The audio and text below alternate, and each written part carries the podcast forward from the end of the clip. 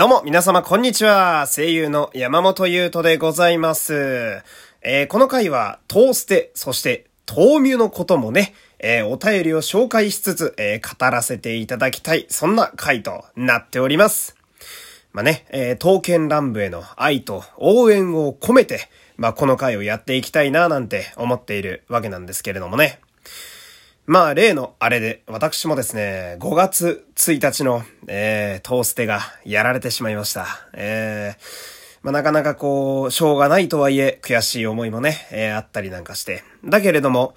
まあ、こう、6月分のね、え、チケットをもう私なんかはもう準備する予定でございますので、絶対この舞台は生で、そして、まあ、この時代に見なあかんなと、えー、私も、まあ、多少エンタメに関わる人間として、えー、強く思っているわけでございまして。まあ、こう、舞台頑張れと、えー、そういう応援の気持ちもね、え込めて、ま、この回を、えやっていきたいと思うわけでございますけれども。えでは、えそんな感じで、まず1通目のお便り参りましょう。こちら。ラジオネーム、おとさん。ありがとうございます。えー、山本さん、はじめまして。お、はじめまして。以前、トーステ天然の感想を、えー、話されていた回のラジオに、ラジオを拝聴し、すげえ噛むな今日。配信のおまけで、佐々木義秀さんにやられた、あれはいい役者さんだと、えー、おっしゃっているのを聞いて、勢いでお便りを送らせていただきました。ありがとうございます。いや、すごいっすよね。うん、マジで別人だったな。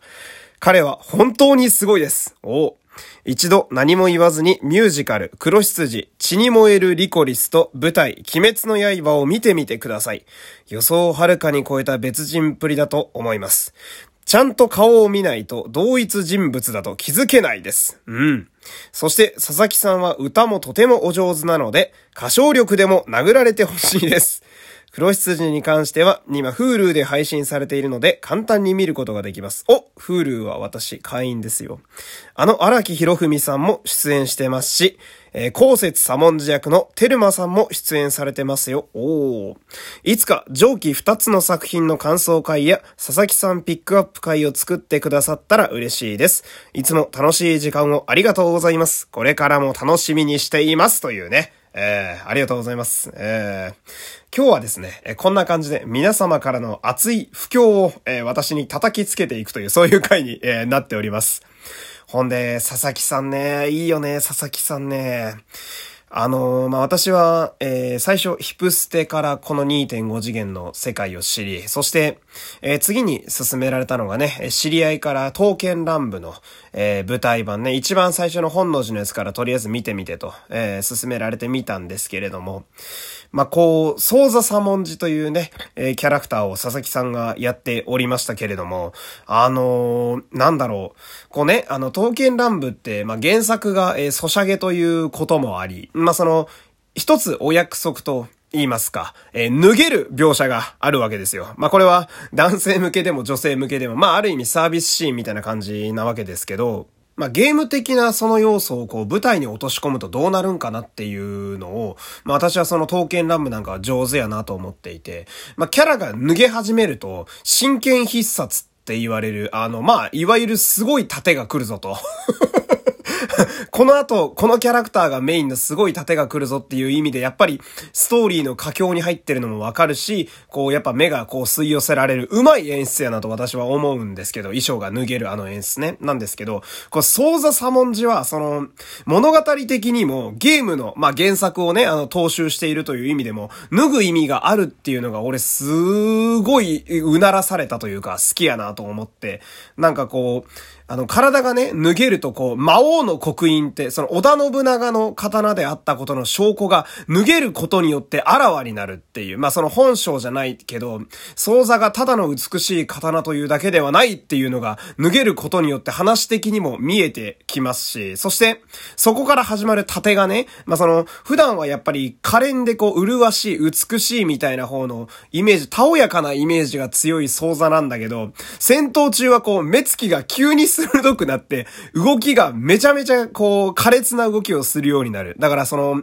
こう魔王の刻印マジやんってなるっていうのが、俺はすごく好きでしてね。えー、で、そんなすごいこう、麗しいキャラクターを演じていた佐々木義秀さんが、何気なく配信の一番最後に見た、あのー、まあ、あの、ステージアラウンドのね、あの、バックステージをこう紹介するよみたいな動画で、全然違くて え、え、このお兄さんみたいな。え、誰演じてたのこの人みたいな。そうざーってなったのが、すごい俺の中では衝撃で、まあ、それに、あの、大して喋ったことがあってね、そこに、あの、お便りこれ来てると思うんですけれども。いやー、佐々木さんのお芝居はちょっと、気になりますね。えー、ちょうど Hulu は私契約してるんで、えー、この辺もね、えー、チェックさせていただきたいと思いますけれども。では、え、次のお便り参りましょう。こちら、え、ラジオネーム、かねじさん、ありがとうございます。え、おそらく多くの方から来ているであろう話題なのですが、舞台、刀剣乱舞ご覧いただいたということは、ぜひともミュージカル刀剣乱舞も見ていただきたいという不況のメッセージです。ありがとう。私の感覚ですが、トーステは仮面ライダー、東美は戦隊もの、それぞれ物語に対しての向かい方がまるで違います。うん。話全体が絡み合い、重く世界を深めていくのがトーステ。独立した話、かっこ一部続編ありだが、要所で他作と触れ合う東美。東美には、福利構成タイムの歌って、あ、踊、歌って踊るステージがあるので、福利構成タイムって呼ばれてんの そこはお好みで。うん。同じキャラクターでもビジュアルの作り方が全く異なるところも比べて楽しいです。ウィッグの作りは豆乳に、衣装の作りはトーステに軍配が上がります。なるほど。豆乳の福利構成タイムでは、ひらみ抜群の脱衣衣装と刀のつくも神が舞い、歌う姿はもはや神事のようです。2通目に続きます。そして2通目続き。えー、現在、東京新閣が上演中ですが、少々特殊な内容でしたので、おすすめは荒木博文さん出演の、また荒木さん出てきた。300年の子守歌です。ひふみとベクトルがまるで違う荒木さんの色気。また、山本さんは絶対に石切丸役、崎山翼さんがお好きだと思うので、ぜひお楽しみください。月額制で心苦しいのですが、D アニメストアでは、えどの作品も見ることができます。月440円で15作品見れますので、何卒ご検討くださいませ。え、長文2通に分けてのメッセージ、締まりがなく失礼しましたというね。いや、嬉しいですよ。熱を感じます。ありがとうございます。え、そして別の方なんですけど、似た感じのお便り来てるんで、こちらも読ませてください。えー、こんにちは、こんにちは。ツイートされていたトーステと豆乳についてですが、トーステは山本さんがご存知の通り、刀剣男子が紡ぐ物語を見届ける作品で、豆乳は刀剣男子たちの物語を見届けた後、休憩を挟んで、現代のサニワ、かっこ我々の元へ遠征し、心身の健康を祈り、舞い踊ってくれる作品となっております。なるほど。D アニメストアで過去作品を安価でたくさん見ることができるので、気になった作品からぜひ開いていただけると嬉しいです。ヒプステに出ていたキャストですと、えー、高野明さんが、つわものどもが夢の後、えー、膝切り、えー、髭切り膝丸早期出陣かな？えー、荒木博文さんが300年のコミュニ、すごいね、荒木さんの登場率という作品に出ておられます。いや、売れてらっしゃる。初演再演など色々ありますが、どれからでも大丈夫です。また、祭りとついたシリーズはライブ形式のイベントとなっているので、とりあえずサクッと歌っている姿を見てみたいという時におすすめです。ミュージカル刀剣乱舞も何卒よろしくお願いいたします。東美のオタクでした。というね、お便り来ております。ありがとうございます。いや、もう豆苗のね、不況がすごいのよ。いや、皆様ね、熱いですよ。ありがとうございます。あのー、まあ、私ね、あの、身近な方からも実はかなり勧められておりましてね、役者仲間からもその、えトーステを見てるぞと、えー、すごいぞって話をしたら、だったら、トーミュも見ろ、この野郎って言われてね、えー、あとお前、高野明好きだったら絶対見ろ、トーミュって言われて、あ、はいっつって。で、調べてみたらね、あの、高橋健介さん、ウルトラマン X とかね、えー、随所にヒーローがいっぱい出てるみたいなんでね、そういう意味でも私は気になってるところで ありますけれども。で、私ね、あの、D アニメストア実は会員なんですよ。見れますね。全然見れますね。うん。で、これ、あれですね。あの、なんか設定が今俺読みながらなるほどって思ったんですけど、これ、いわゆるライブパートがその、現代のサニワのもとに刀たちが来てくれて、えー、俺たちのことを祈って踊って歌ってくれるっていう、まあ設定というか流れになってるんですね。で、これは、要するにライブパートがあるってことですね。えー、だからさっきのその 金地さんのお便りの福利構成タイムというのは多分こういうことですね。なんか、どうやら私もね、豆乳気になったんで、ちょっと調べてみたんですけど、その、まあ、トーステは、脚本がしんどいことが多いので私もいろんな意味であの脚本には泣かされておりますけれども、まあなんか心がしんどいまま終わっていくこともたまにあったりも、ね、秘伝とかありますけれども、豆乳の場合はその話の内容が多少重くなったとしても、あの、いわゆるその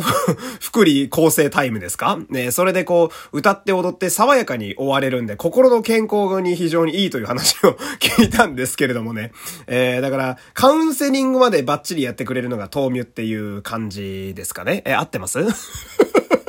うん、そして、荒木博文さんめっちゃ出てくんな。